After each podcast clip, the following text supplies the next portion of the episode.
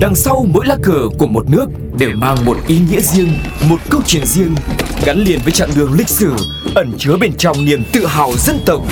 Hiểu về mỗi lá cờ là hiểu được tinh thần của mỗi đất nước, cùng nhìn rộng rãi thế giới với series Chuyện bất ngờ về những lá cờ.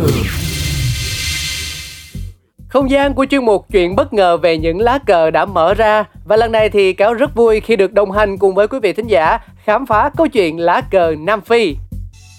Nam Phi là đất nước nằm ở phần mũi phía nam lục địa Phi. Quốc gia này có diện tích lớn thứ 25 trên toàn thế giới.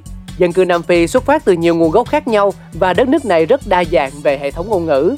Nằm về phía nam bán cầu nên thời tiết của Nam Phi luôn đi ngược với các nước thuộc Bắc bán cầu. Mùa hè không quá nóng và đặc biệt mùa đông bắt đầu từ tháng 6 cho đến tháng 8 với tiết trời mát lạnh, thiên nhiên tuyệt vời. Pretoria là thủ đô hành chính của Nam Phi, mang trong mình vẻ đẹp dịu dàng, lãng mạn. Vào mùa xuân, nơi đây sẽ ngập trong sắc phượng tím Jacaranda đẹp lãng mạn với hơn 7.000 cây nở rộ phủ khắp các công viên đường phố. Đó là lý do nhiều người gọi Pretoria là thành phố hoa phượng tím.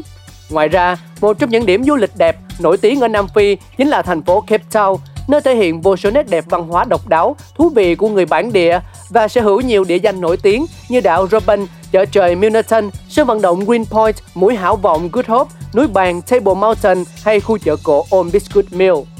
Về lịch sử thì như thế nào? Từ thế kỷ 16 về trước, trên lãnh thổ Nam Phi chỉ có người Phi thuộc các bộ lạc Bantu, Khoi Khoi và Hottentotes sinh sống.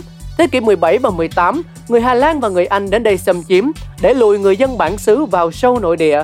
Sau cuộc chiến tranh 3 năm từ năm 1899 đến năm 1902, người Boer gốc Hà Lan buộc phải chấp nhận sự bảo hộ của thực dân Anh. Ngày 31 tháng 5 năm 1910, sau khi sát nhập 4 tỉnh Cape Orange, Transvaal và Natal, Vương quốc Anh thành lập Liên bang Nam Phi tự trị. Năm 1948, đảng quốc gia lên nắm quyền ở Nam Phi, thi hành các đạo luật phân biệt chủng tộc và đàn áp, bóc lột người bản xứ.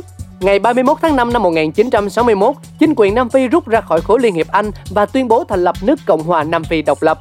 Thế còn câu chuyện về lá cờ thì sẽ như thế nào ạ? À? Trên lá quốc kỳ của Nam Phi gồm 6 màu là đỏ, vàng, cam, lục, đen và trắng. Đây cũng là quốc kỳ có nhiều màu sắc nhất trên thế giới.